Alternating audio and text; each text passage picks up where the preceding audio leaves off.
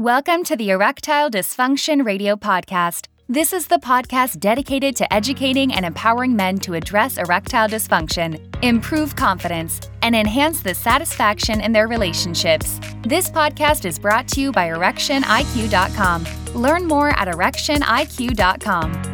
Welcome to the Erectile Dysfunction Radio Podcast. I am Mark Goldberg, certified sex therapist. I am deeply passionate about working with men like you to help resolve their ED. I'm joined today by Brian Mahoney. Brian is a certified hypnotherapist with accreditation from the American Board of Hypnotherapy, the American Board of Hypnotist Examiners, and the National Guild of Hypnotists. He has been in full time private practice with Boston Hypnosis since 2004. He has a specialty in psychological erectile dysfunction and he's helped thousands of clients resolve anxiety and panic issues with hypnotherapy. Over the years, he's seen that guys with erectile dysfunction tend to get really good results for themselves. Now, before we get started with this episode, I want to provide a framework for our listeners. The way that I think about psychogenic erectile dysfunction is that anxiety in its various forms can have a negative impact on the brain's focus, distracting from pleasure, and can interfere with the cognitive processes that signal to the body to send blood down to the genitals, which leads to healthy erections. There are numerous approaches to addressing this anxiety, and we like to discuss as many as we can on this show. I think that today's episode is going to be informative to our listeners about how they think about their own erections and erectile dysfunction. One quick note is that hypnotherapy is not a regulated practice in every state in the United States. There's a concept of non therapeutic hypnosis, which is the practice of facilitating positive thinking and teaching people how to self hypnotize. This episode is not intended to make any health claims and is an exploration of an approach that is commonly practiced. Anyone seeking these services should consult with their practitioner and their state mental health board about all the local regulations before proceeding forward. Brian, thank you very much for joining us. Oh, thanks for having me, Mark. I appreciate it. Okay. I know it was a long winded introduction, but I would like to just start off if you can help our listeners understand what exactly is hypnosis. It's a really interesting question because if you go to six different hypnotherapy manuals, six different uh, hypnosis textbooks, you could easily get six different definitions. I myself try to kind of steer away from any strict definition uh, so much as talk about the way I see it, which is it's a way of helping people get in touch with some of the sort of deeper and sometimes outside of consciousness aspects of them. You know, as as we know, you know, modern neuroscience would say that you know any any given decision about 95% of what goes into it is all stuff that's happening outside of consciousness. You know only about 5% of what's happening in our mind at any one time is actually conscious. So i see hypnotherapy whether it's formal or otherwise as a way of oftentimes there are a lot of different ways to use it but usually it's a way of engaging some of those other parts of us and bringing them into the conversation so to speak in other words, if I'm understanding correctly, broadly speaking, without talking about the specific techniques, um, large portions of our brains are not easily accessible through you know conscious methodologies. And one of the primary goals from your perspective of hypnotherapy is to be able to access those less accessible areas and to be able to help people process through whatever might be stored in them emotionally, cognitively, and whatnot. Is that an accurate depiction? Yeah. Would, it be okay if I gave you an example? Absolutely. Think of uh, think of someone with a phobia. So we're talking about someone who's afraid of spiders. Okay, the guy's walking down the street and he sees that little spider there on the sidewalk. At that moment, in his conscious mind, he gets it logically, rationally, analytically, it's just a little spider. He knows it's not going to bother him. But at a deeper level, at that subconscious, unconscious, emotional body level, he's terrified. His palms are sweating, his stomach's clenching, um, his hands are shaking. he's getting this very, very strong signal of fear. And all that conscious awareness that he has that it doesn't make any sense doesn't do anything to make it go away. He still feels every bit scared. So, in a situation like that, hypnosis can be really useful as a way of helping him to connect with that part of him that's sending that fear signal. Because some part of him has a real problem with spiders, but again, consciously, he'll completely understand it makes no sense. Once he's engaged with that part of him, he can work with it. He can find out what resources it needs, what learning it might need, what healing it might need, whatever, whatever it might need there. Once he's had the chance to do the work at that level, usually if he goes back down the street, sees the spider, well, he's not getting that signal from that part of him anymore. So he's probably going to feel pretty much like everyone else does. Does that make sense? That definitely makes sense. And I, I, I want to kind of tease this out a little bit more for, for my own understanding and certainly for our listeners, because what I'm gathering is, and maybe this is, you know, not 100% accurate, but that the, the hypnotherapy approach as you're presenting it suggests that conscious thinking tends to be much more on a rational plane and the irrational signals that are being sent that perpetuate anxiety and fear oftentimes exist on a subconscious plane which are not as easily accessible at a conscious level. Yeah. Yep. Yeah. And i think the key word there is oftentimes. You know i would never suggest that every, this is like this for everyone for for a second. A lot of times the problem can be much more on the conscious side but for a lot of the folks that i work with yeah it's uh the, the structure uh, matches um, the phobia description that i described pretty much perfectly. Okay, and I think it's going to be an interesting point that we'll we'll kind of you know maybe talk out a little bit further as we get a little bit into the examples around um, sexual dysfunction or erectile dysfunction, um, because I think that that you know what what um, many of us would would absolutely agree upon is that um, a lot of that anxiety is driven by irrational fear. Question is how as as therapists and how as people who are trying to overcome this how can they best access and address that irrational fear which is feeding the anxiety? Um, consciously subconsciously what are some of the best routes? And we'll we'll we'll get a little bit further into that hopefully. Now um, I know this is a little bit of a lighter question, but I think it's going to be important for our listeners. So there's sure. a big stereotype out there that hip- hypnosis means uh, dangling a yo-yo or some other object in front of people's eyes and pocket watch, big pocket watch, big pocket, big pocket watch, watch right. image. A lot of pocket watch images out there. Putting them into a trance of some sort. Mm-hmm. Now, is is this part of hypnotherapy, and is this the way that you practice hypnotherapy? You know, as you mentioned in the intro, I've been doing this work for probably really, really about twenty years, and I was absolutely trained in formal inductions, you know, your Elman induction, surprise induction, uh, fascination induction, progressive relaxation. You know, there's dozens, hundreds of different hypnotic inductions that um, a hypnotherapist can do with a person. Maybe I've just become lazy in my old age, but I don't find you need to do that what I find is that when a client comes in and I'm making it very clear that I really respect the whole experience that they have, and whatever is going on at the unconscious level, there's probably a really good reason for it. And we're here to help. We're not here to shut anything down. We're not here to pump up willpower or anything like that. We just want to make sure that every single aspect of the person is really you know feels happy and comfortable and good about moving forward from here because if the person's here in my office that's probably not the case and i find that working in that kind of a frame i don't need to do all that other stuff uh, usually by setting that up and just having a conversation usually it's useful for the person to have their eyes closed so I don't know if that counts as a hypnotic induction.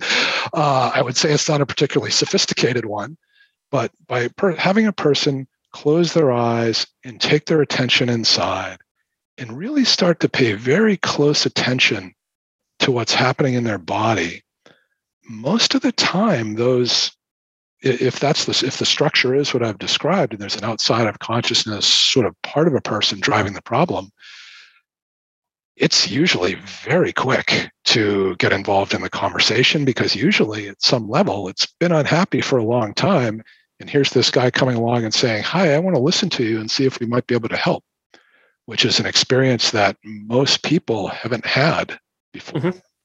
okay so so to that end i mean it sounds to me a little bit like like um there's an element of a somatic approach that you take yeah, in terms sure. of can can, yep. can you elaborate on that a little bit more and kind of flesh that out for our listeners? Take this with, with as big a grain of salt as you like. Uh, this is this is just my experience, but what I find is that people can talk about something all day long, but if they're not if it's not making any difference in the way they feel, it's probably not going to to change very much. So anytime I'm working with a client, it's always very much back and forth with what are they thinking what are they saying how does that feel? What's how is the body responding to that? And that's where you, i'll see uh, clients really make um, some nice changes for themselves. You know when the body is involved when that subject that when we first started talking about it their stomach you know really clenched up and we did some work and we kind of talked that through and found some help in whatever way that part of them was looking for it at the end of the conversation, the person can talk about the same thing, imagine the same thing, and their stomach is really nice and relaxed. Okay, that's that's that's a nice piece of work. Much more so in my own experience than someone at the end of a conversation saying, "Yes, yes, I understand that." Okay, it's so like it's like uh, just a head understanding. It's more like a body understanding. So, so to clarify though, does the does the body hold on to or contain what is being stored in the subconscious? In other words, is that the conduit in? How does one go about as a hypnotherapist accessing some of that subconscious? Well, I think I think as a, as hypnotherapy in general, I'm sure people would say there's all kinds of different ways to do it. Uh, I would just speak from from my experience and what I do. And once have that part of the person active, usually usually it's very easy. You know, with an ED client, for for example, okay, what I'd like you to do is close your eyes for a moment and imagine you're just walking into the bedroom and your wife is waiting for you and you think she might be in the mood. How does their body respond to that? Usually just with as sort of as simple a prompt as that, that feeling is going to is going to light up and then that's that's that's the start of the conversation. In other words, you're saying that the the uh, the patient or the client may say, I'm feeling a pressure in my head. I'm feeling not in my stomach, and, exactly. and kind of kind yep. of going with that feel. Very now, much so. Yep. What what would be an example of a subconscious thought that a client would share with you in one of those moments that would be much more challenging to access through, let's say, a standard talk therapy? It's kind of it's a difficult question for me to answer because I don't think about it as a subconscious thought so much. Um, but I guess I would say a, a, feeling. The person might think, might the the client might say, I don't know what the problem is here. You know, I walk into the bedroom with my wife. She's completely understanding. She's completely supportive. Uh, there's no reason at all for me to be worried or scared about this, but my stomach just just locks up and I just my I I, I feel um, myself get cold and sweaty, and my physical performance is just is just out the window. I don't know why. All I know is I've got that bad feeling, and basically I feel scared, even though there's no reason for me to feel scared. What's underlying that fear? uh, there could be all kinds of different things going on I guess it could be a thought, maybe a, sometimes a rule or an expectation of some kind. You know, I need to perform, I must perform. You know that that that kind of stuff. Um, but sometimes it can be something just completely different, and I don't. I won't have a a lot of good examples because usually the way I'm working with clients, it's very private. I don't need to hear a lot of the details about the things that are that are driving uh, their fear, but oftentimes uh, it will be connected to uh, a memory, a memory of some kind. Um, and it wasn't it, the, the client brought it up un, unprompted, but not very long ago, I had a client just say, wow, I mean, that was when I was in a baseball field when I was nine.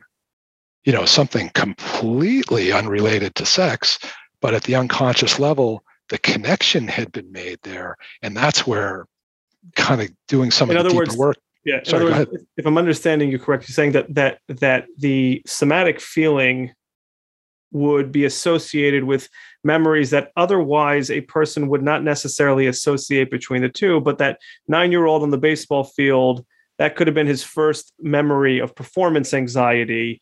And that that becomes a much larger process of unlocking that and being able to process through that. Yeah. And you can use that somatic feel as a measure of progress beyond just um, the talk therapy part of it yeah, the, the the feeling can act as both a doorway into whatever those uh, memories were or thoughts were or whatever they were. And then after the work is done yeah it's uh, absolutely a metric. You know what the, at the start of the conversation uh, it was the feeling was really intense.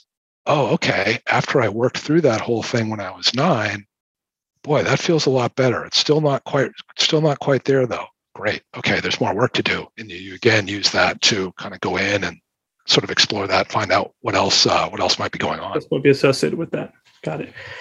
So before we shift to talk a little bit more about ed i'm just wondering if you could give our listeners more of an overview what are some of the common uh, issues that people uh, seek hypnosis for? I, I, know of a family member of mine many years ago who um, saw a hypnotist uh, to quit smoking after having failed many other uh, approaches mm-hmm. and was actually successful.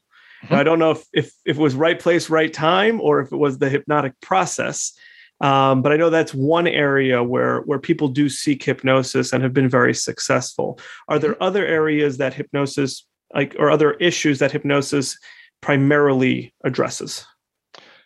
Yeah, and again, I'd be reluctant to generalize to talk about you know other hypnotherapists because different people have different specialties. I mean, there's mm-hmm. there I don't know if they could still do it now, but I know a while back there'd be hypnotherapists who only worked with smokers. They could build a whole practice off working with smokers. I'm not sure so sure they could do that these days, but you know maybe if they if they live in the right area.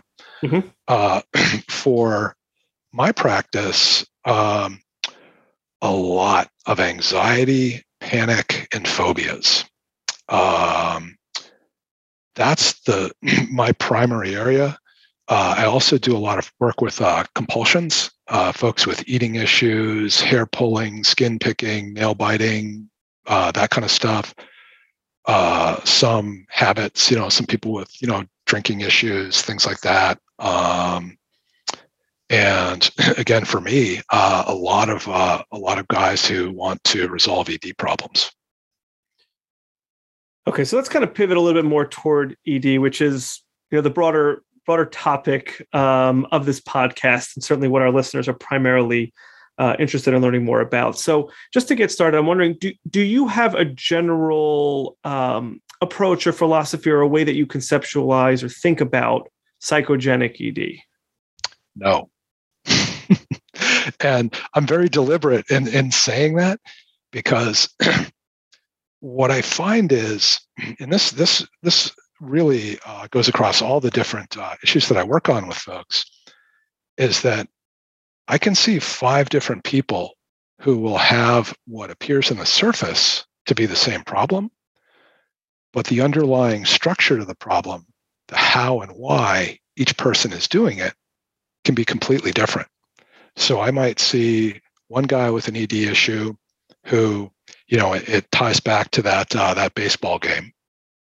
I might see another guy, and you know, he never really admitted it to himself, but he's mad at his wife. He's really mad. Sometimes you see stuff like that. Another guy uh, might be he's a type A driver and you know just needs to be the best at everything that he does and needs and has to and must. And that kind of attitude might work great in the boardroom but in the bedroom can cause some problems. So there can be all kinds of different things going on uh, underneath the sort of presenting problem. So what i try to do is very deliberately not go in with a theory so I can just be wide open to whatever whatever the client is showing up with and just kind of start to work with that from there and see where it goes. Yeah. And and and with that though, there is an, an overarching theory here that people are holding on to something in the subconscious that is triggering an anxiety process, mm-hmm. leading to lack of performance or a withholding. Ah, yep. Yeah, yeah, I, would agree with that. Uh, and sometimes, you know, I could say in the subconscious, the unconscious, and sometimes it's kind of between the two, where you've got certain beliefs or attitudes that a person has that are so ingrained that they don't even really realize they're thinking that way. Mm-hmm. And I think of it almost like sometimes um, if you've ever had the experience of um, during the summer, you walk into a store or your house or something and you're looking around and thinking, oh, it's, it's kind of dark in here. What, what, what's going on? You realize, oh, my sunglasses. And you remember to take them off. Sometimes people have a way of looking at things and they're responding very much to that, that particular belief or that particular demand. And it's not unconscious, but it's not fully conscious either. And kind of helping them to see that and helping them to take off the glasses uh, I find can be really useful. But to your point, uh, yeah, I'd agree. You know, there's some kind of an emotional block there. Something is getting stirred up emotionally that's preventing them from performing physically. And that, as an overarching theory, I'd say, yeah, definitely. Yeah, and I mean, I think something we talk about on this podcast all the time is that every uh, situation, every case, every person is unique.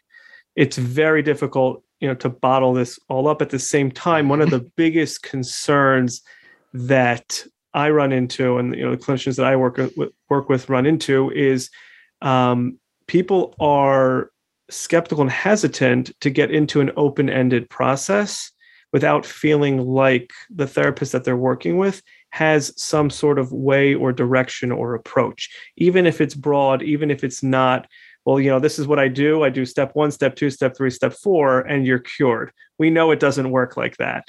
Um, but mm-hmm. at the same time, um, knowing that there's some kind of structure does bring, I think, a lot of people some relief to know that there's an approach, there's a thought process.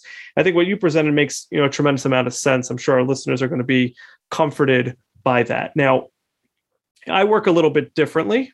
Mm-hmm. Um, you know, when I when I approach men, and oftentimes I use more of a cognitive approach um, toward a lot of these underlying thoughts. From your perspective, how does your approach to hypnosis and more of a cognitive restructuring type of approach how are they similar and how are they different boy it's it's, it's a big question because it, it, again i'm thinking of uh, all the different clients where it could be both similar and or different uh, so for example Okay, so let's go back to our our client with the uh, the baseball game. Sure. Okay. Once uh, once he's found that that memory that's been being triggered uh, in the bedroom, usually there's a couple of very simple kind of questions that I can ask him, and almost like little imagination exercises that I can uh, sort of guide him through that will allow that to clear so that it feels it feels better in his body. Uh, sometimes it is, uh, you know, and I'm, I'm absolutely not a licensed therapist or any, anything like that. But you know, I've, I've read my Albert Ellis. I know my rational behavior, rational emotive behavior therapy, and sometimes that very kind of really putting the finger on the the the, the musts, the shoulds, the have tos, things like that even with some old, you know, old ancient old memory, can be really, really useful. Um, so the I combination think, of oh sorry, go ahead. I think what, you, what what you're getting at is that, and I think this is true of a lot of of you know therapies, whether it's mental health, hypnosis, or whatnot. When you get to that memory, processing through that often entails some form of or elements of cognitive restructuring around how a person thinks about that memory, what they tell themselves about that memory. Um, it, it, I wouldn't say it's an unavoidable, but I, I think it's part and parcel of a lot of the processing that people do. I'm sure some clients just identify the memory and do that on their own almost instantly when they see that the connection is being built. But many other people will need to process through that utilizing some form of cognitive restructuring. Yeah. And how how the perceptions are restructured can you know there's all kinds of different tools and some would probably be you know sort of more in the sort of traditional therapy and some uh, in the work that i do is way over on the other side where you can help a person to use their imagination and just ask some simple questions. And from my standpoint i'm i'm completely agnostic you know whatever works as long as that person can then have the experience of that memory and feel okay. The, the, body isn't reacting to it anymore. Okay which makes you know a lot of sense to me. And i, I and and i think it's important the listeners understand that um, not all approaches are the same but many of these approaches are not mutually exclusive. It's not as if one approach is you know fundamentally better and the other approach is not going to be effective at all there's a lot of overlap there's a lot of different ways to get to the same points um, sometimes people need to go deep Sometimes people don't. That's been my experience. Totally agreed. yep. Many people can benefit from going deep, but it really depends what, what, what your goals are and what you're coming in for in that therapy process. Um, so yeah. I definitely want the listeners to see that there is a similarity. There's some definite definite overlap um, in the work that we do, and we're all kind of working in the same general direction. Yeah, I, I, I couldn't agree more and again it goes back to that five different people could be doing the problem in five different ways mm-hmm. and for one person you could go deep for 35 sessions uh, for hours and hours and hours that's not where the problem is. The problem is very much at that sort of surface conscious level with mm-hmm. some of the ways they're thinking about things and they just need some help in looking at things a little bit differently. So yeah I, I couldn't agree more. Yeah and sometimes the problem is that their partner is is actively being very critical and right, sometimes all that good work going deep is not nearly as effective. So it's a very complex process that unfolds for for many people. Every situation that comes in is very different. Do you do you work with couples, Mark? I do. Cool. Yeah, I, I, I don't do that, and yeah, I could imagine that being hugely helpful sometimes. It it it, it definitely a, um, a helpful skill set to have when when treating this like again broadly because people people's relationships do make a big difference. We definitely talk about that um, on the podcast. And the difference between a a supportive partner and a you know unengaged partner or a partner who again i understand why this happens to people but they just they can't engage and they're have a critical side to them. It's night and day. It really is night and day. And it just creates a whole nother layer a whole, a whole dynamic to the work um, when a partner is is involved or is um, uh, contributing to some of the challenges.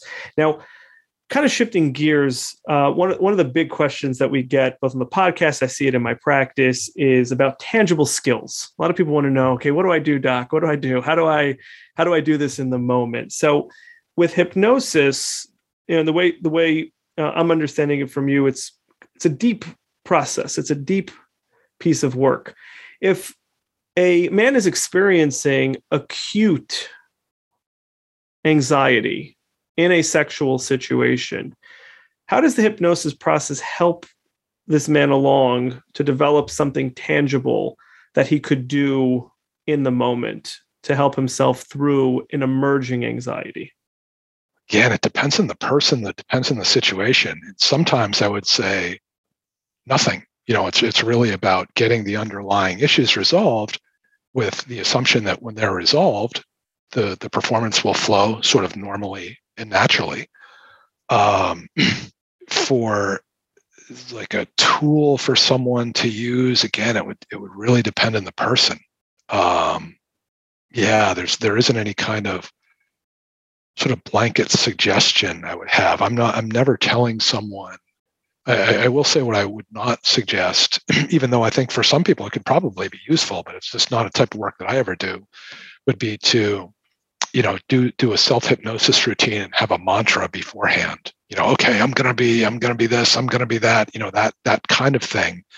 I think for some guys it, it might be effective but I, I don't do that type of work generally with folks. Usually i'm interested and i've got the sort of the long game in mind. Mm-hmm. which is i mean really important for for our, our listeners to hear because i know that that that that is something that comes up a lot is that totally again i understand why why men are feeling a pressure to get these issues resolved as soon as possible. Mm-hmm. And when we can facilitate that, we do. We're not withholding anything.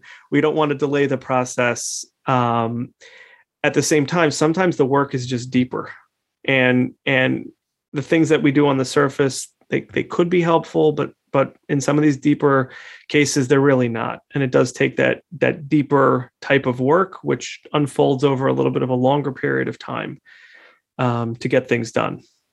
Well, uh, you know, I sometimes for me, I would say yes, sometimes, and sometimes I've seen guys by going very deep very quickly that they resolve the problem very quickly. So for in from what I've seen, there's not necessarily a correlation between the depth and the time frame to solve the problem. You know, it's always great to see someone who can go very deep very quickly and just kind of solve, solve it quickly. Yeah. So Brian, what what do you do in a situation if a I'll throw a little a little quick case out there. Tell me sure. how you work through this. Uh, a man comes in and he uh, reports uh, he's medically cleared. That's one of our big things we emphasize here. He's been medically yep. cleared. Mm-hmm. Absolutely. No, no physiological, no no identified physiological issues. And he says, "Well, I just I struggle to get an erection on my own with a partner."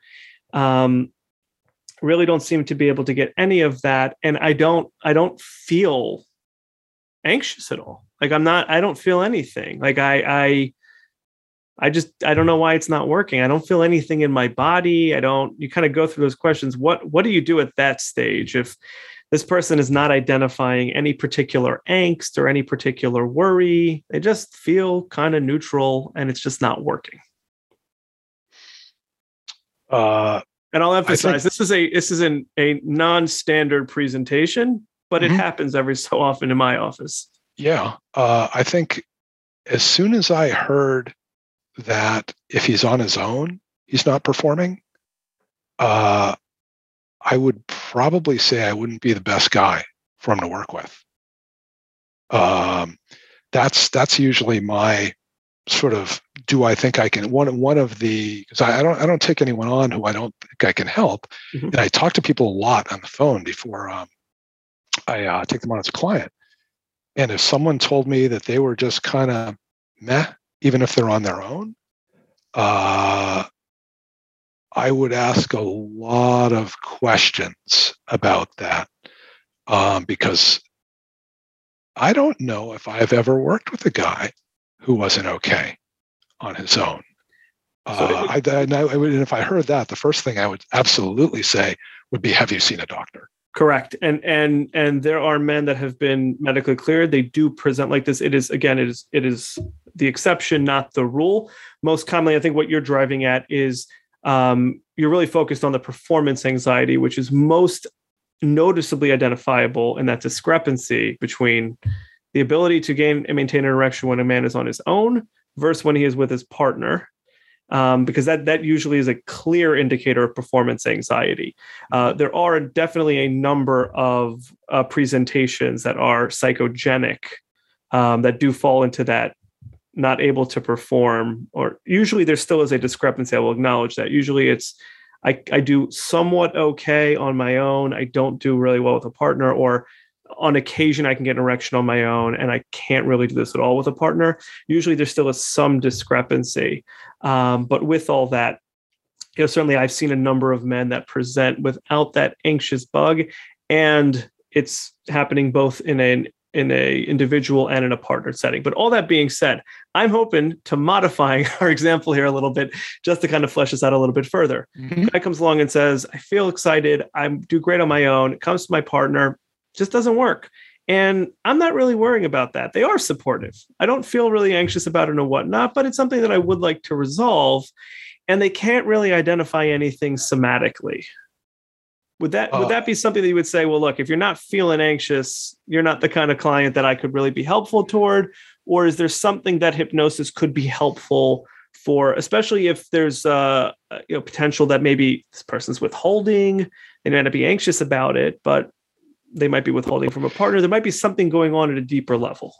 Yeah, yeah. I think um, I think what I would do would probably be I would ask them to close their eyes and to take their attention inside and just notice what's going on in their body. You know, they don't need to fix anything. They don't need to change anything. Just you know, very simply, just kind of notice. Just kind of hold their attention there, and then I would tell them that I was going to give them a sentence and what I was going to ask them to do would be to repeat the sentence back and just notice how their body responds as they say it. Mm-hmm. And the sentence I would give them would probably be something like I give myself permission to have sex with my partner. And just notice the body response.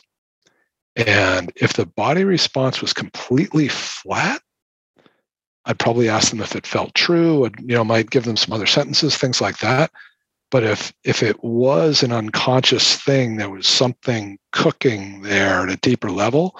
When they uh, repeated the sentence back, most likely the body's going to react. There's going to be a little bit of something there that says no, okay. and that's really, yeah. kind of the the entry the entryway to the conversation.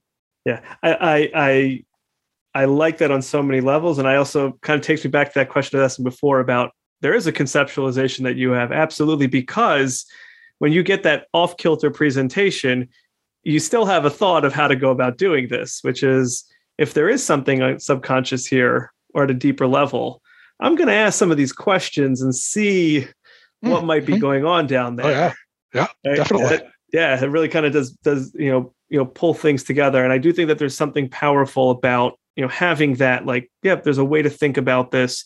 There's an approach um, and that certainly is is coming through. But i like to throw out those unconventional situations. I recognize that the vast majority and i think probably you know high 90 90 percentile probably 99% of men that present have some identifiable anxiety um, going on that that seems to be very much involved uh, in that psychogenic ed uh, but it does happen every so often uh, that somebody presents without that, and it it is a, a bit of a a curveball for us therapists. And and it, and it can be both. Like I've seen clients where you you work through the big anxiety thing in their you know their their stomach that had been you know just completely seized up is fine but there's still a little something there. It's almost like you need to sort of go, okay, is at a more subtle level, and you'll find some old belief or some random thought or something that's not that big a deal, but it's just enough to still throw them off a little bit. So it's good to have sort of different kind of tools to, to help with the different levels of it. Absolutely. Absolutely. So uh, one of the questions that I'm, I'm sure you're going to give me the same answer that I would give you uh, is how long does treatment take? And it's going to be very much dependent, I'm sure, on each client. But these are these are some of the most common questions that that I get as a therapist. I'm sure you get when when a potential client wants to know about your services. So, how do you answer that question? Uh, I'm very frank and say that I don't know. Uh, my goal is always to help a client solve the problem as quickly as possible, and usually that's quite quickly. But on the other end of the spectrum, it can take a real sense of persistence sometimes to to see it all the way through. Mm-hmm. So, without committing you to a specific number, just to give our listeners like a range, because therapists oftentimes don't know, and and the mind is so complex. It's very difficult for any of us to give like a oh yeah, I do this in you know five sessions and you're done at the same time when you talk about like a quick turnaround what would be a quick turnaround in a hypnosis process to address psychogenic ed Well, I'll say a couple things. The first is, Mark, I'm not going to answer your question, uh, and I'll tell you why. Uh, what I find is that whenever, I because I used when because uh, I have people ask me this on the phone all the time, and I used to answer the question. I used to say, "Oh yeah, stuff like this usually takes about X number of sessions." Uh, and what I used to find was people who I had the sense probably could have solved the problem much more quickly just happened to take about X number of sessions, which wasn't as troubling as on the other side of it, where I'd see people who were doing fine. They were doing great work for themselves and they hit X number of sessions. And all of a sudden, there was this whole second layer of am I taking too long? Is this going to work? All this stuff that we had to kind of deal with and work through um, because I made the mistake of setting the expectation. It's a so really, yeah, it's a really important, it's a really important point to be making, which is that you don't want to, you don't want to accidentally or unintentionally trigger a secondary anxiety, which is we're, we're, we're in sensitive territory here. And if, if you answer that question to say, oh, take four sessions, or you know, guys who are really good take eight sessions or whatnot, and someone's making really good progress, and then they hit that number, and then they mm-hmm. start to wonder, uh, wait a minute, am I not really good? Is there something else going on with me?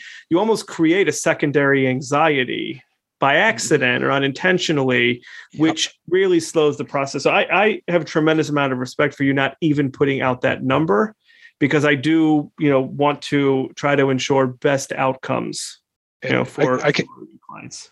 And if you want, I can give you a second part to the answer as well. Please. The way I sort of structure things in terms of fees is very different from a more traditional therapist. In that, what I do is I just charge a flat fee for a successful outcome. So it's one price to solve a problem, regardless of the number of sessions it takes. So I can say, okay, it's going to take as long as it takes, and people are generally okay with that. And I also have a policy where if the work goes out as far as 10 sessions, that's a check-in point. If after 10 sessions a client is still still working, we check in. And if the client feels like they're making good progress, we keep right on going until the problem's solved. If someone's done that much work and they don't feel like they've made any progress, then I guarantee the work by refunding half the fee.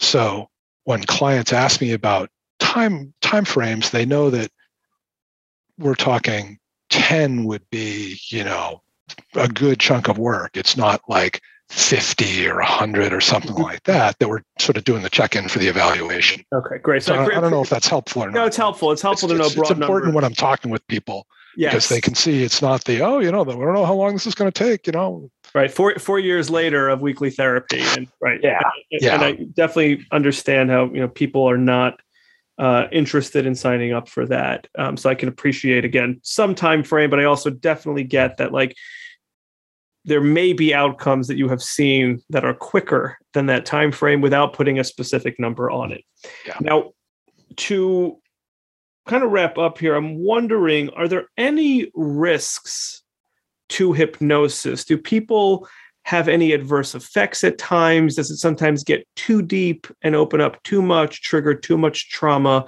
Is that has that been an issue that you've run into? Really, really rarely. Um, I've had a couple of people over the years who we started to you know do some work and some old memories and some other stuff came up between sessions um, that boy i would have to go back. I'd probably have to go back about 15 years to think of someone who you know it was important for them to come in and sort of do a session sooner than the one we had scheduled because they had some some things coming up. So very rarely and yes i have seen that happen a couple times Okay, but it's rare. Extremely rare. Yeah. Okay. And then lastly, how often does somebody come back? For let's say I call it, I want to I don't want to use the word relapse because it's not fair. Um, but how often is it that a guy is successfully resolved, especially around ED, mm-hmm. and then a half a year later or a year later comes back and says, Hey Brian, I don't know what happened, but this got like re triggered somehow, and now I'm having similar problems. Yeah. Um, the vast majority of the time, uh, after the initial round of sessions, mm-hmm. uh, you know, the, the, the the problem is solved and it, it stays solved. But yeah, it can happen sometimes. Um, just recently, I had a client who worked with, I think, about three years ago, and solved. He did great. You know, uh, children uh, came into the picture not very long afterwards, like all good. And, and again, it's so interesting the way the mind works. He was uh, involved in an athletic competition and something happened and it just kind of triggered this little thing in his mind again and he started to do the problem again and fortunately um, he gave me a call right away and uh, we did two more sessions. Uh, there was a couple other little things that he, he, needed some help with and since then he's been great. In other words you're so, saying that that's something that had been processed through life can cause that to get reactivated. It I had a, I had a client, uh, a nail biting client who I worked with 12 years ago, come in again recently. Fine for 12 years. And he just started to a little bit.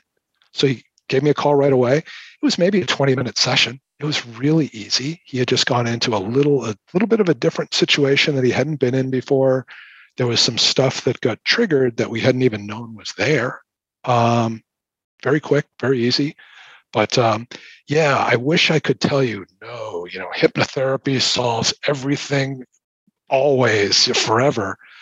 And usually I think it, it works really well. But yeah, just, just as, as you ask, uh, that can happen sometimes. Yeah, and and and just to re-emphasize your point, the mind is really complex. It's really complex. I don't believe that there is any approach to doing this work which is set it and forget it. Once we've solved it, once we've gotten to a better place, this will never resurface. It just doesn't work like that. It doesn't, you know, our memories don't clear like, you know, you clear a virus out of a computer. It doesn't work like that. It's a memory, it's there, it has the potential to be reactivated. And even if you're in a better place with it, something like, well, another athletic competition could just start to give it a little bit more fuel based on an experience. And it's very hard to fully eliminate and keep these things totally at bay for everybody in perpetuity. That's part of the complexity of the work that I see. Um, mm-hmm. because again, I think I see a similar type of thing. Most people are good once they've resolved the problem. Mm-hmm. And there are people that do have to come back in for a maintenance session every so often because something changed in their circumstances or something came up or a life event that you know caused a setback or caused a resurgence of symptoms and more often than not it doesn't require a full opening of the process especially if they call quick enough and they don't mm-hmm. let it they don't let it uh, yep. fester for too long uh, so i definitely uh, can appreciate um, the complexity that you see because um, i think i see something very similar in the people that i work with as well um, any final thoughts that you would have for our listeners uh, as we wrap up this this uh, recording just uh, if they're if they're already listening to your podcast, uh, I'm sure they understand this anyway. But this stuff is solvable. You know, it can guys can get go to some really dark, kind of hopeless places, thinking there's nothing I can do. The rest of my life is going to be, you know, terrible and awful. I'll never get this solved. And no, the stuff is really solvable. And you know, is is it necessarily the first person they work with or the second? You know, ideally, yes. Um, but you know, I've worked with a whole lot of guys with this issue, and uh, almost all of them have done just beautiful work for themselves and got it solved. So I hope if if nothing else, guys can you know take it from someone who's seen a whole lot of guys with this problem um, that it's it's solvable. There's there, there's hope. I couldn't couldn't have said it better myself. So, uh, Brian, I really appreciate you coming on, educating me about you know your approach to hypnosis. I know that there's lots of approaches out there, but this has been very informative to me. It also helps to kind of sharpen the way I think about um, psychogenic ED, you know, the work that I do. Um, always learning from other people, their approaches as well. So this has been very informative for me. I'm sure our listeners are going to benefit from all of this. So thank you very much for joining us. Oh, my pleasure. Thanks, Mark. Thanks for listening to the Erectile Dysfunction Radio Podcast. For more information on today's topic and understanding how the mind impacts erectile dysfunction, please visit erectioniq.com. That's erectioniq.com.